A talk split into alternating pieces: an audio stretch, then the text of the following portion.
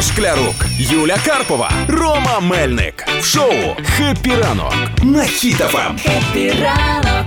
Тримаємо настрій, тримаємо дух.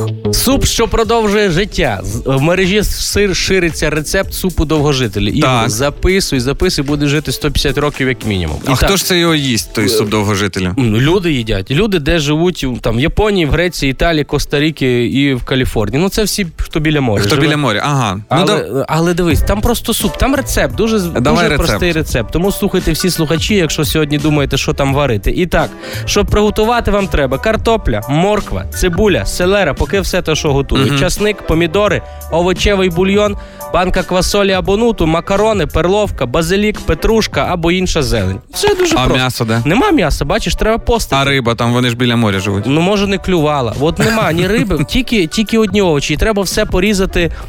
Соломкою, Так. соломкою, е, обов'язково соломкою, бо один раз кубіками хтось порізав, каже, навіть до 80 не дуже. Треба соломкою різати. Е, Там є жарена цибуля? Є жарна цибуля. Для мене це відразу провальний рецепт. Чого? Та як попаде на язик, аж. І що ти не їш? А ти взагалі супи я, їш? взаг... е, я взагалі супи не їм, але е, я дивись, в мене в дитинстві була така дитяча травма. Мене заставляли їсти супи, де була жарена цибуля та жарена морква. Оце Ну. воно все плавало там. Так. Е, я не їв і виріс ну, на жареній картоплі Ага. і на пиріжках. Ну, але ти щось все-таки жарене їв?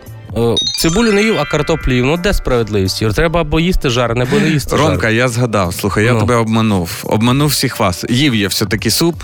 Після гарної вечірки я їв курячий бульйон. А. Ну, як мінімум, парив мівінку. А, зранку. Слухай, ну насправді, насправді, я також зараз таке скажу. Я один раз таки мамі сказав, за що мені прилетіло по вухах, я ще потім посуд за всіма Мгм. помив. Що суп взагалі в природі от, е, можна не їсти. Жодна тварина не їсть суп. Ну, е, в природі хто варив суп? Ти бачив, Що десь не щоб- парять кишечки? Ні лев, ні тигр. Ні, Ти бачив, би там лисиці десь міш- мішали якийсь бульйон курчий. Ні, немає такого. Тому можна і не їсти суп, просто щоб були всі мікроелементи. Я це мамі сказав, і вона як мені дала. е, То ти з'їв дві тарілки. Дві тарілки, я цілий тиждень їв, один суп.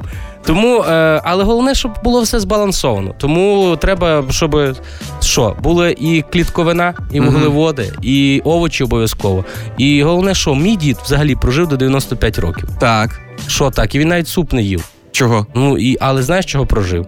Тому що він і поради нікому не роздавав, що кому їсти. Тому от ось так все.